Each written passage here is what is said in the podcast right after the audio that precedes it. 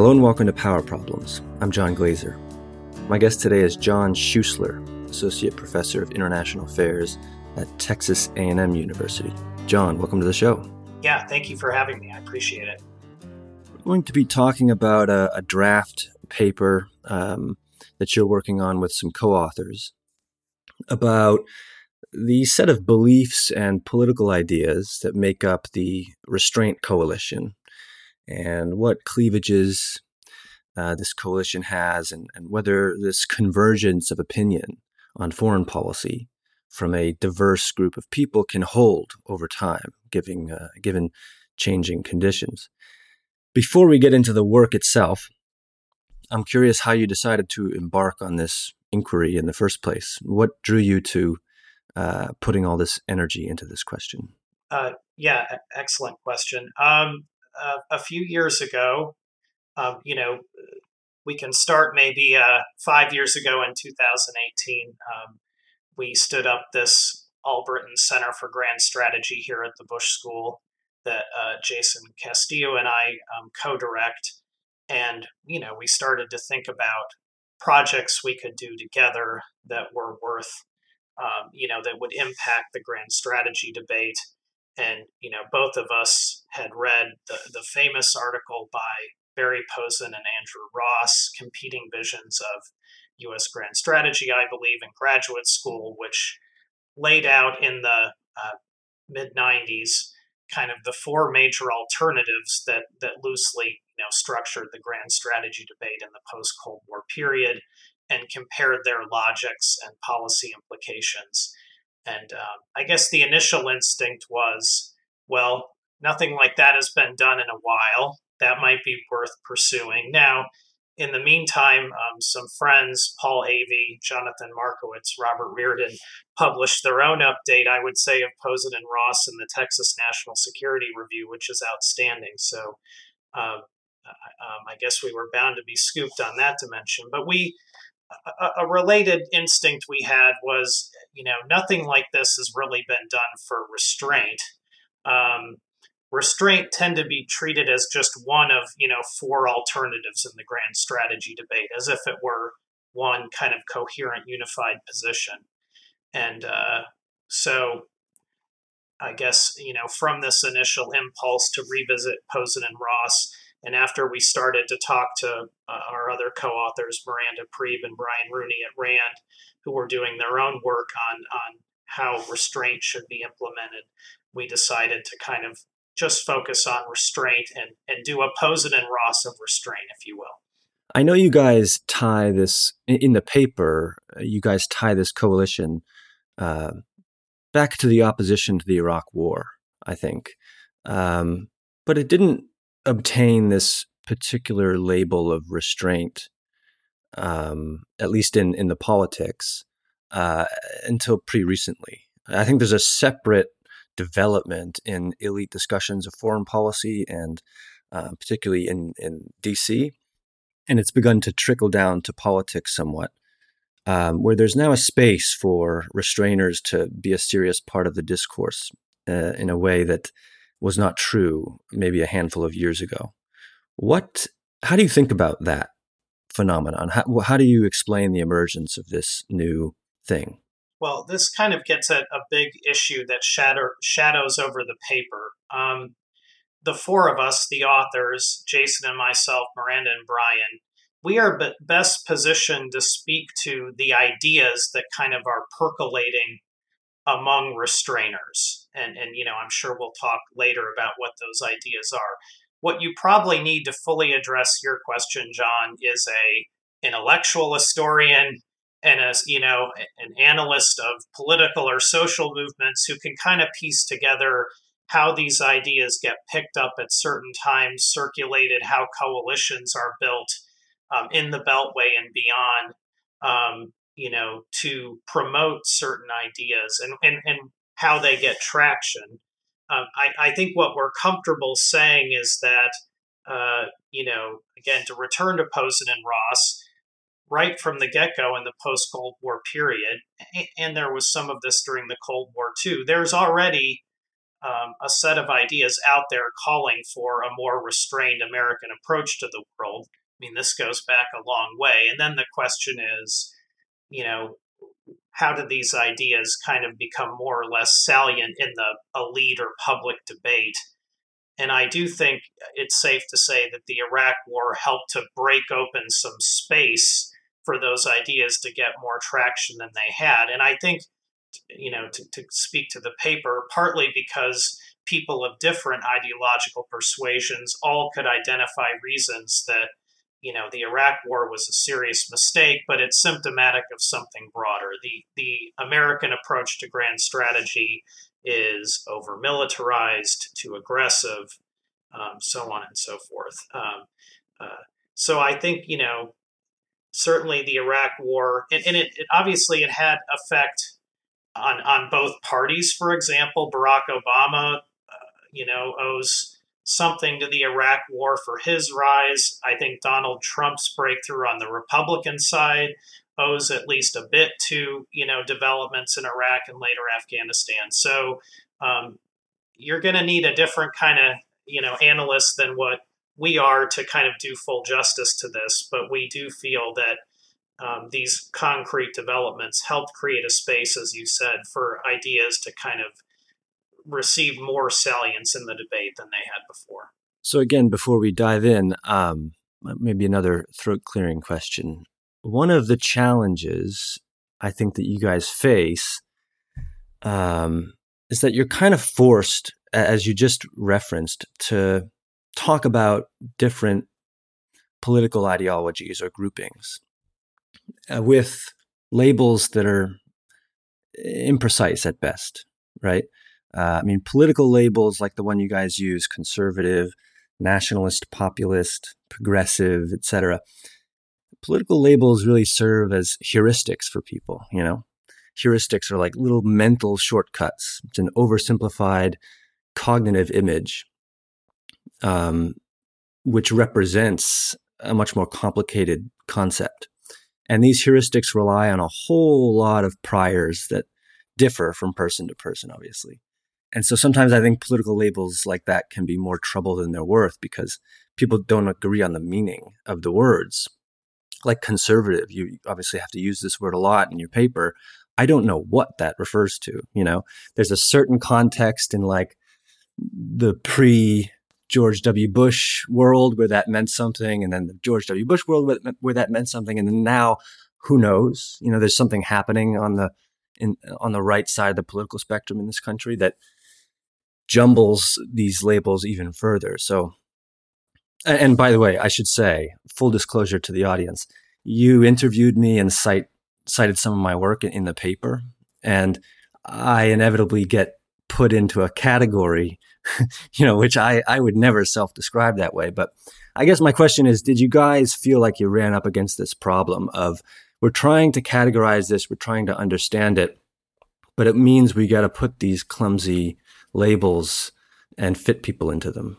Oh, absolutely. I mean, I'll say a few things. One, um, you know, in my day job, I teach IR theory to uh, professional master students. And I'm always telling them the whole purpose of, of theory is to simplify, simplify, simplify. And you're going to do violence to the world when you do that. But but that's what theory's for.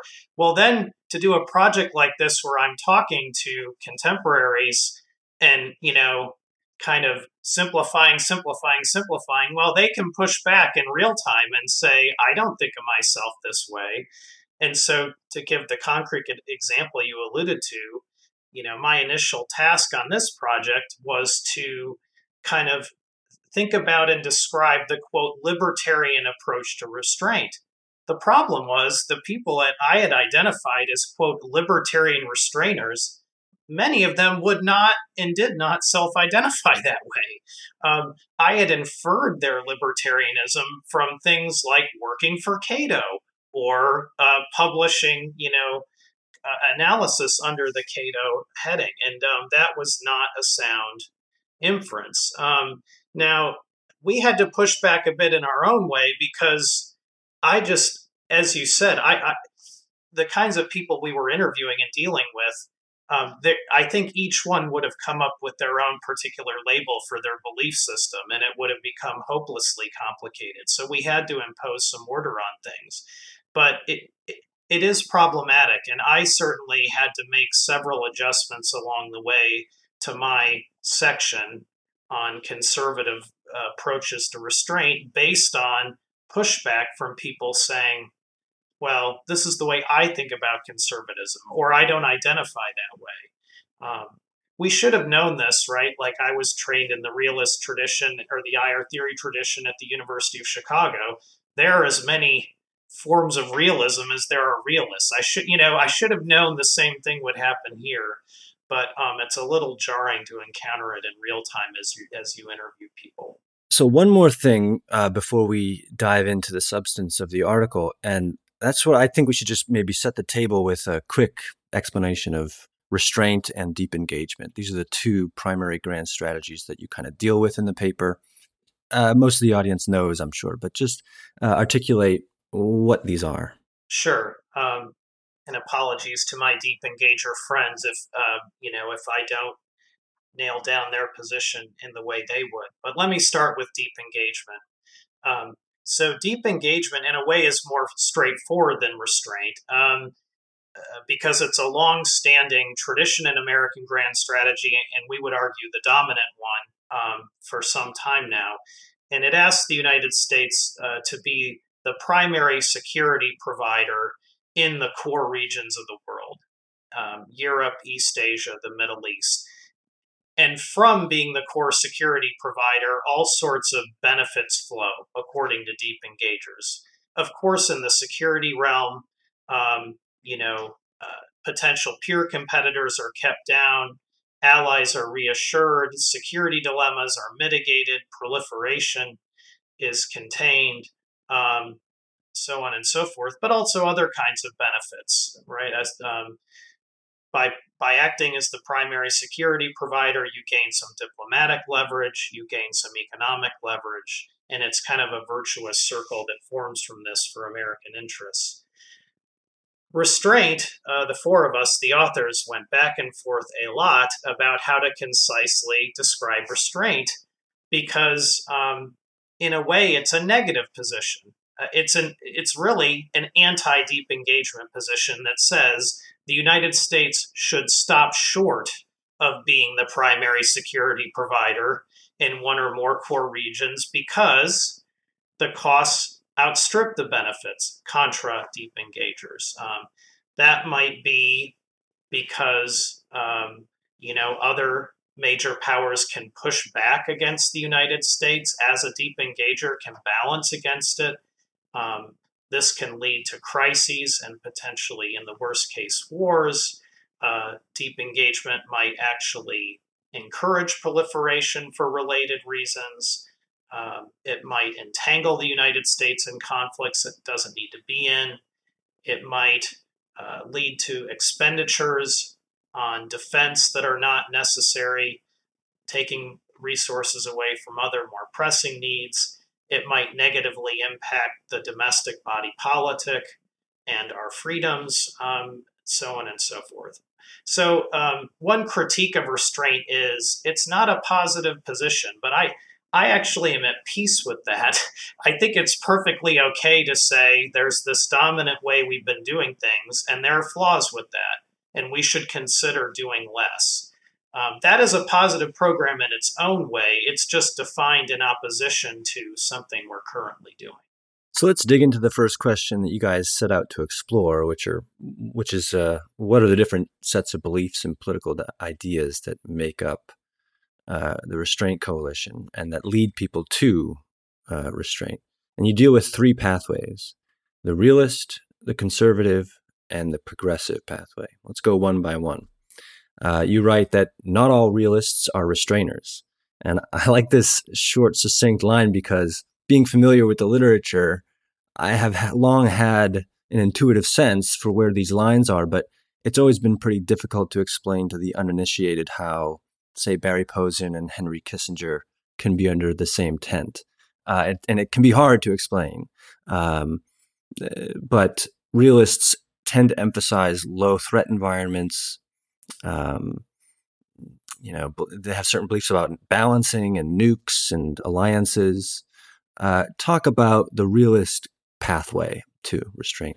Sure. Um, the first thing I'd say is for those of us in the academy or the think tank world, I think for some time the realist pathway to restraint just got acquainted with restraint because some of the most prominent writings, you know, in the early going were by realists like Barry Posen, who you mentioned, and others. Um, and so, in a number of these synthetic treatments I talked about earlier, like Posen and Ross um, and, and others, often restraint was just described in kind of realist terms. So, one thing we were trying to do was to put down the realist position, but then say there are other ways of getting to this outcome. Uh, as far as the realists, I, I think, you know, the realist inclination toward restraint flows from a few, you know, simple facts, um, as they would put it. One is, and, and, and I think by far the most important, the United States is very, very secure. Um, probably the most secure great power in history by virtue of A, its raw power. So, as John Mearsheimer has argued in Tragedy of Great Power Politics, um, there's only been one, quote, regional hegemon um, in the system in, in, in history, at least as you know far back as the modern system, and that's the United States in the Western Hemisphere. So the United States doesn't have to deal with other great powers in its neighborhood the way a China would or a Russia would or a Germany or a France or something like that. And that's very important um, because it means we don't have to engage in some of the kind of balancing and power politics that realists would normally prescribe when you're in a rough neighborhood. So when you're very powerful, and then B, when you're separated from other great powers, by long distances and especially water, which inhibits the ability to project military power, um, this again leads to a, a, surplus of security. And so then the question is um, how ambitious does the United States really need to be um, in terms of its grand strategy to remain secure? If you define security in kind of straightforward terms as insulation from attack or something like that. And, and the realist answer is you don't have to be very ambitious. Um, you, of course, you may want to prevent another regional hegemon like you from emerging, because if you can kind of meddle around in others' neighborhoods because you're a regional hegemon, maybe they could do the same in your neighborhood if they were a regional hegemon. So you might want to prevent that.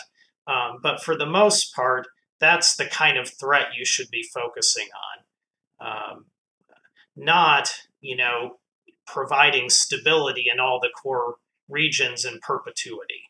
Um, so this is the key, I think, break with deep engagers. Deep engagers want to um, underwrite peace in the core regions. They're worried that if war breaks out, the United States will get dragged in. Offshore balancers are a little more risk are more risk acceptant in this dimension. They're willing to risk at least some war um, as long as that war doesn't yield another hegemon that could meddle around in the Western Hemisphere. So that I think again there there are variations on this. We can bring in talk of nuclear weapons and deterrence, but really, the most important part is the United States is very secure and doesn't have to do much to remain secure. And in addition, if the United States does more than it needs to do, that could lead to pushback from other major powers, and that could lead to war. So, if the whole point of grand strategy is to minimize the risks of, of some catastrophic war, the last thing you want to do is go go out and look for fights with other major powers. And the restraint, the realist restraint worry is that you do that when you deep engage too aggressively, as, as perhaps we're seeing in Ukraine and, and potentially in, in East Asia or something like Taiwan. So, how do you unpack the conservative pathway to restraint? I think this was the, our our hardest road to hoe because of what you talked about earlier. Um, what it means to be conservative has evolved over time, but um, I think where we started, which was really taking kind of libertarian and Cato type writings on grand strategy seriously, um, our starting point was this notion that, um, you know, conservatives traditionally have greatly feared the emergence of a garrison state in the United States. They they want the central government to remain limited in its power and reach, and war is a boon to the state. And commitment short of war are a boon to the state. And so there's always been a wariness of an ambitious grand strategy if it's going to augment the power of the state in the form of higher taxes, more bureaucracy, a large standing army, a military military industrial complex, eroded civil liberties, um, etc. And so, and this is why I think what we call classical conservatives, the ones concerned with the garrison state, um, have such an attachment to the kind of thinking and ideas of the founders because this is something that the founders were very attuned to having just broken away from the old world and the kind of absolutist monarchies there and trying to think about how you know the american experiment in liberty could go differently. Uh, so i think one big difference with the realists is conservatives you know all politics is local right they're i do think they're primarily focused on um, the how should politics and society be ordered at home, and then deriving implications for grand strategy from that. Um, in the process, they do end up converging with the realists on a number of international politics, foreign policy points about how threatened the United States or not, about you know the risks of deep engagement, you know, uh, and so on and so forth. But I think the motivation is different while we're on the topic, and we've sort of mentioned this a couple times, and it's not directly addressed in your paper, but I could actually see the utility of a of a section on this, uh, trying to discuss it. Um, what's your assessment of like what's happened to the GOP uh, in terms of foreign policy in recent years? Because you did mention earlier that the Iraq War was probably a major part of that evolution, but there's still this like uneasy um, dance going on between the traditional Republican approach of being more hawkish and increasing numbers uh, of people in the ranks uh, being skeptical about foreign adventures. So, uh, I mean, how do you view what's hap- what's happening to the Republican Party on foreign policy? Well, it's an excellent question. I do think it's the single most difficult thing we've had to grapple with in this paper um, because the conservative movement or party is so divided on not only foreign policy, but a number of more fundamental questions. Um, so we we make the argument that there has been a change. Um, you know, when we talk about the classical conservatives, who we argue until recently were kind of the the predominant group. Um, we do see them as rooted in the in the in the classical liberal tradition. That's why we call them classical conservatives. That's where the the concern with the garrison state comes from. Um, clearly, there is a less liberal strand of thinking on the right that maybe has always been there, but I think is more ascendant now. Um, that's skeptical or that's more comfortable with a powerful state if it's used to kind of promote your values at the expense of other values that you see as harmful. So um, I am not an expert on all these strands of thinking on the right, but um, you know when you think about uh, my alma mater, Notre Dame, Patrick Deneen, um, a political philosopher there who's written a few tracts openly criticizing liberalism and saying, you know, the right needs to fully embrace kind of the common good defined in, in a kind of cultural sense and then use the state to promote that, that doesn't resonate with what we saw with a lot of our conservatives as we got started on this project. Um, so I don't I don't think this is about foreign policy. I think this is about um, what the right should prioritize, you know, small government or promoting a certain set of social values more aggressively. Now, one qualification, uh, Peter Beinart had a column in the New York Times yesterday about, you know, a lot of the China bashing you see on the right.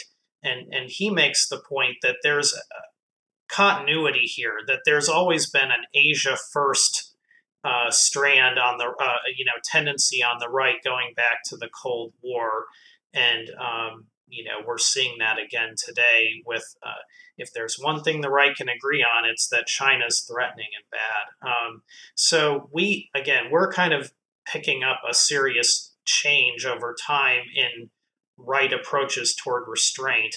Um, the classical conservative one is is the main one we talk about, but then there's this conservative nationalist one, which we're a little less confident is fully bought into restraint. I think there's definitely a lot of leeriness of entanglements and institutions and things like that among the nationalists, but there's also a kind of hawkishness, a don't mess with me or we'll bloody your nose instinct um, that it doesn't seem too restrained. Whereas the classical conservatives, and especially the libertarians, were much more principled and consistent in their restraint because it was deeply rooted in this desire to kind of keep the state limited. And once you kind of abandon that commitment, you know, it's difficult to be more consistently restraint oriented if you're a conservative.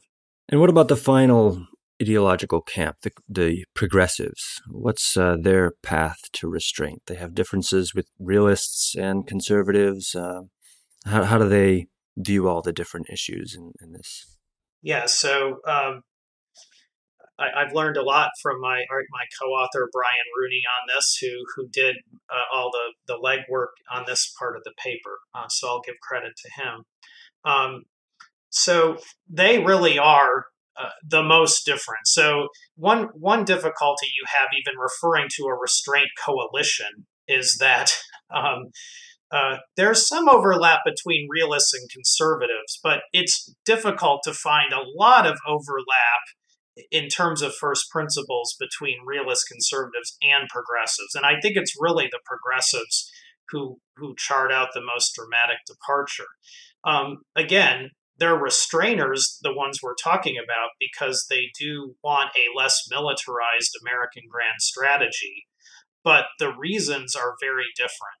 Um, and I think the most important um, that I've learned is they have a more they have a more global conception of the American interest than realists or conservatives tend to have. So in their minds, um, you know, the core problems in America and beyond are things like inequality, you know, kleptocracy, uh, racial and other forms of injustice, uh, and then climate change. And these are problems that span borders and require solidarity across borders to address. Um, and so you know, there isn't the same sense that the United States is very secure and can hunker down and mind its own business more. It's more that the the problems that that should be orienting American grand strategy are just not ones that lend themselves very well to kind of deep engagement, forward presence, you know, deterrence of of of, of rivals.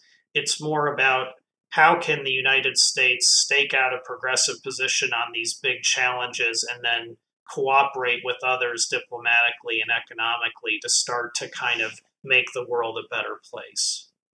Again, am I doing full justice to it? Absolutely not. But that's my best take on what's distinctive.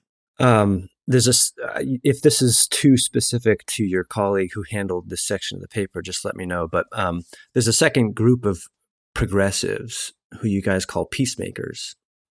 And you say they seek a transformation of U.S. grand strategy on a different scale. This group eventually wants to establish a system of collective security. Can you tell me more about that? What's their vision for collective security and how would you relate it to restraint? Yeah, it's a fair fair question. So, um, you know, as Brian was working up this section, uh, Van Jackson, very prominent uh, in progressive circles on grand strategy, came out with a very important piece in security studies laying out three types of progressive restrainers. Um, and, and, and we adopted some of his categories, one of which is peacemakers. Um, and if I understand correctly, uh, you know, the peacemakers are the most ambitious in terms of envisioning a, a large scale transformation of you know the way security is provided in the international system away from any kind of you know power politics and balancing to as you said collective security. And of course you know that would require it's a wager if you will that um, you know if the if the united states sets a good example by not threatening others, and those and others in turn reciprocate by kind of de-escalating their own militarized policies. Over time we can find some common ground and the, the system will literally be transformed and peace will prevail. Um, and so in that way it's the most visionary i think uh, among the progressives obviously the hardest to implement um, or, or requires the most optimism or hope that you know the major powers can get over this tendency to see each other as threats and to you know kind of form uh, a system where you know war and balancing are kind of put in the rear view mirror. And that has always been a progressive or liberal aspiration um, it's why liberalism is very attractive. It, it holds out the promise of mitigating the worst effects of anarchy and changing the way international politics operates. And I think most liberals would share the view that that has happened to some extent. I think peacemakers are the most optimistic that we can go the rest of the way and, um, again, leave power politics in the past. You guys write U.S. strategy in East Asia especially towards China, is the biggest area of disagreement among restrainers, and that these disagreements are likely to grow.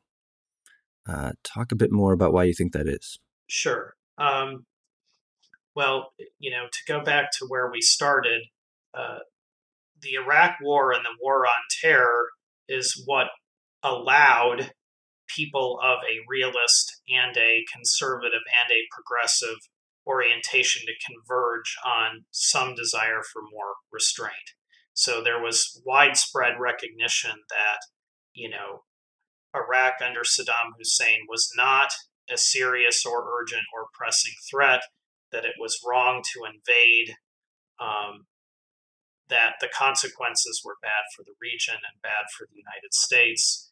Um, so in a way, that was a quote easy case, right? If if you were a restrainer to say this is a symptom of something gone awry, uh, when you're dealing with a rising great power and and perhaps one that that could be a, a quote potential hegemon one day, it forces um, restrainers of different persuasions to ask themselves whether they can still remain committed to restraint. So if you're a realist, as I talked about earlier, the one threat, you know, that might force you to consider leaving restraint behind and committing to something like deep engagement where you're very active in a region and balancing is the rise of a potential hegemon. Um, now, China's growth prospects are murkier than they were when these debates were, were picking up steam. And so that complicates the picture. But that's the kind of threat that realists,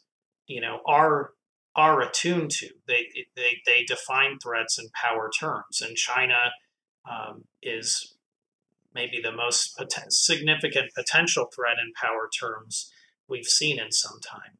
So that might lead some realists to kind of revisit whether they can remain committed to restraint. And um, John Mearsheimer, who I, I, you know, my dissertation advisor at the University of Chicago, is most prominent in kind of he's been calling for some balancing effort against China since the end of the Cold War. So he's been consistent on that. Yet he's often thought of as a restrainer because of his opposition to the Iraq War.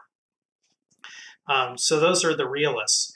Now, if you're a conservative, I just said, you know, if there's one thing a lot of GOP candidates can agree on today, it's, um, you know, that China is very threatening. And I think there are some realist reasons for that that I just mentioned.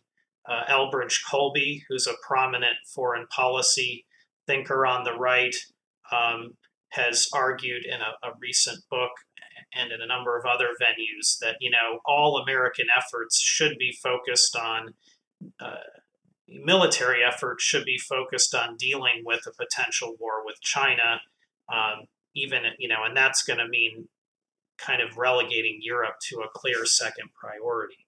So that's that's very common on, on the right. But beyond beyond the realist factors, you know, I think conservatives, you know, again, I, let me set aside those who are just most committed by far to a small state, but you know, those who have nationalist instincts, those who care about American prestige, I think they're going to have difficulty with a China that's willing to push back against the United States diplomatically. If there's some kind of crisis where it becomes a test of nerves or a test of strength, conservatives who otherwise, I think, might be comfortable with restraint are going to have trouble being restrained toward China because it's going to be an, a clear affront to American national honor and prestige and resolve and things like that. And conservatives often react badly to, to open affronts to those things. Um, and finally, the progressives. Uh, again, I think there are cross cutting pressures some progressives really, you know, prioritize cooperating with China because how else are we going to address climate change, for example? However, progressives are in their core committed to, you know, the advancement of of, of the you know human good and liberty, and China is antithetical to a lot of that in terms of it, the way it treats its population and minorities and um, the way it bullies neighbors and things like that, where any progressive is going to have a hard time, um, you know, not wanting to change, you know, China over time into a more benign actor. And so that, and want to stand up for democracies that it's bullying. So that's going to be a challenge for progressives to deal with those cross pressures. And for all these reasons, I think it's not that there won't be any restrainers left. It's just that the rise of China is going to divide restrainers. Some will remain committed to restraint, and others will kind of succumb or or or you know embrace more hawkish positions toward China on realist, conservative, or progressive grounds, if you will. This might be a little tangent, but um, because it's so important about well, that that China is like the the biggest disagreement within this uh, coalition, if we can call it that. And since uh, your dissertation advisor is kind of representative of the offensive realist uh, camp, which which uh, has a disagreement here, one of the things I have trouble pulling out of that work is some kind of end game. You know, like they tend to talk about the U.S. China rivalry as a deterministic thing, and there's not much we can do about it and the tensions are going to rise and the economic warfare is going to rise and maybe there'll be conflicts um, uh, give them better credit than i can in, the, in this uh, moment like what is it that they are actually proposing be done to resolve the problem that they identify i mean again i the, the realists are a variegated lot and, and john mearsheimer is on kind of one end of the spectrum in, in believing that, you know, if China continues to grow and, and truly is in a position to dominate its region, all that's left to do is to oppose it, to balance against it. Um, his book is called The Tragedy of Great Power Politics. So there it's not you're not going to find in his thinking something that looks neat or tidy or satisfactory. That's his whole point that there's a tragic dimension here that China will want to dominate its region. Its neighbors in the United States will want to stop it.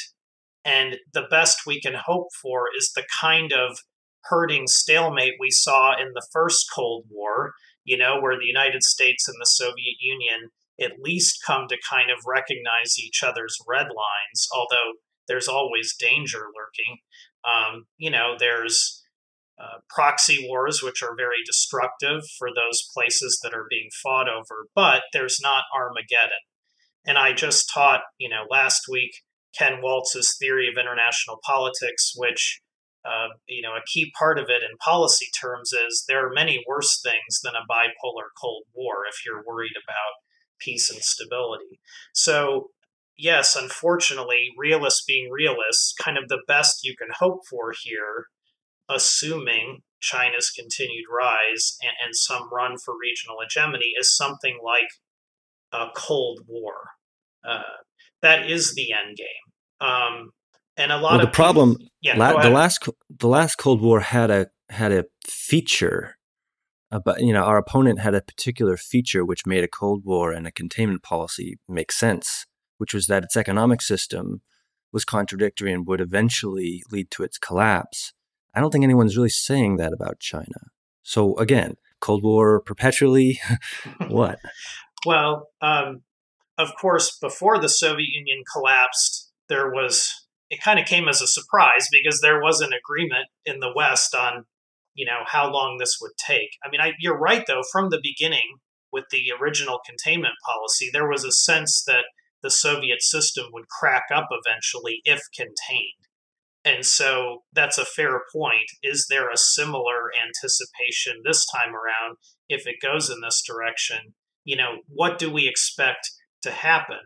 But to me, I mean, there, this is partly a realism problem, but it's also partly an American thinking problem in that, you know, we have a hard time even tolerating or accepting this notion that you might have to find rough ways to coexist with others that you'll never be on the same page with for very long stretches of time.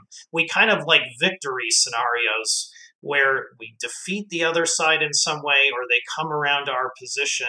And I, and I get that. I mean, um, you know, uh, you don't want to envision a world that's perpetually marred by competition. But that I do think the realists force us to at least consider that possibility that, um, you know, what we need to do is avert the worst outcomes, not aim for the best, if you will. So as we close out here, you've been saying, and you and you guys make the point in the paper that uh, there are reasons to expect this coalition, again, if we can call it that, to not last uh, over time. Um, does that mean that you think that this ultimately is not going to have an effect on policy?